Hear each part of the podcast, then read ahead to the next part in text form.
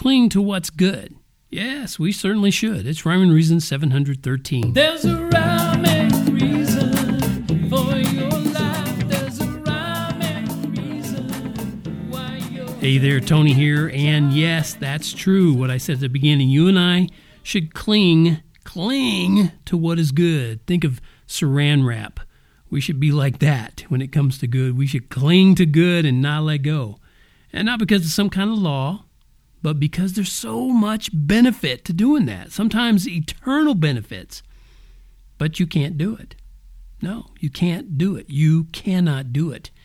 And I can't either. We just can't do it because it doesn't jive with our human nature to cling to what's good. We want to get onto the bad stuff, right? And that sounds bad. Uh, you know, tongue in cheek a little bit there. Uh, it sounds bad because it is bad. But human nature looks for ways to be king or queen of this world, and you and I don't go out of our way to be kindly affectionate to one another. That's a quote out of Paul's writings.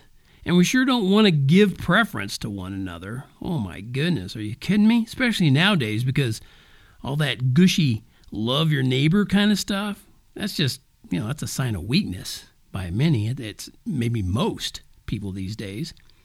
And, well, weak definitely ain't cool, right? So skip that goody two shoes stuff. But you know what? That brings up a real good question. Since we can't do all that patient love and affection stuff, why in the world does God ask or even tell us to do it? Why? Why? Yeah, and in fact, he gets downright insistent about it when he inspires his apostle Paul in his letter to the Romans to write, Let love be without hypocrisy, abhor what is evil, cling to what is good. There that is again. Be kindly affectionate to one another with brotherly love, in honor, giving preference to one another, not lagging in diligence, fervent in spirit, serving the Lord, rejoicing in hope, patient in tribulation, continuing steadfastly in prayer, distributing to the needs of the saints, and given to hospitality. Man, that sounds like you got to be a Mr. Goody Two Shoes again, right? You can't do it. And I can't do it. And uh, did I mention neither can you? and I can't either. Yeah, you're getting the point? We can't do it. Not on our own, anyway. You're going to need help to show that brotherly love to people in this world. Yeah, because a lot of them aren't very lovable. And you're going to need help being fervent in spirit and patient in tribulation because your flesh, you know, yourself, wants to be served. And uh, without the continuing steadfastly in prayer part that Paul mentioned, that's the way it will be. So cling to what is good. Cling to what is good, even if you feel like you're up against impossible odds to be able to do that.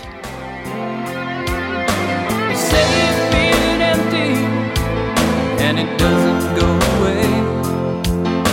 You live for your tomorrow and suffering today.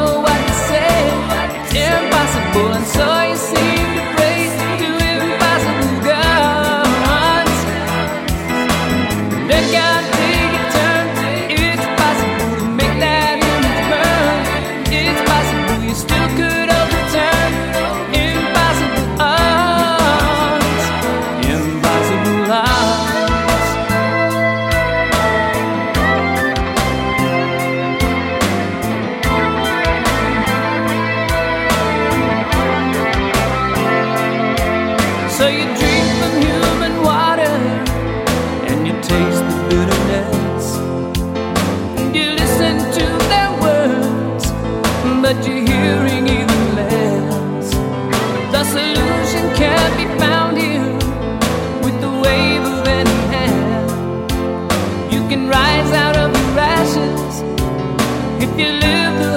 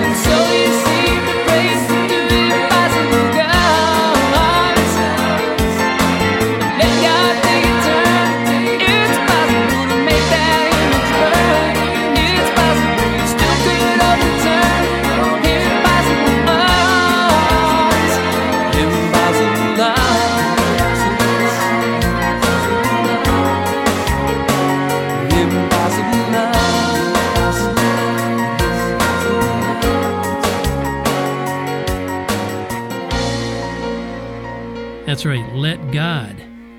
Let God help you do that. That's the best way to do it. That's the best way. So when you cling, you want to cling to good, cling to God because only He is good all the time and in every way. Only God will never let you down, and only His love will get you through your life.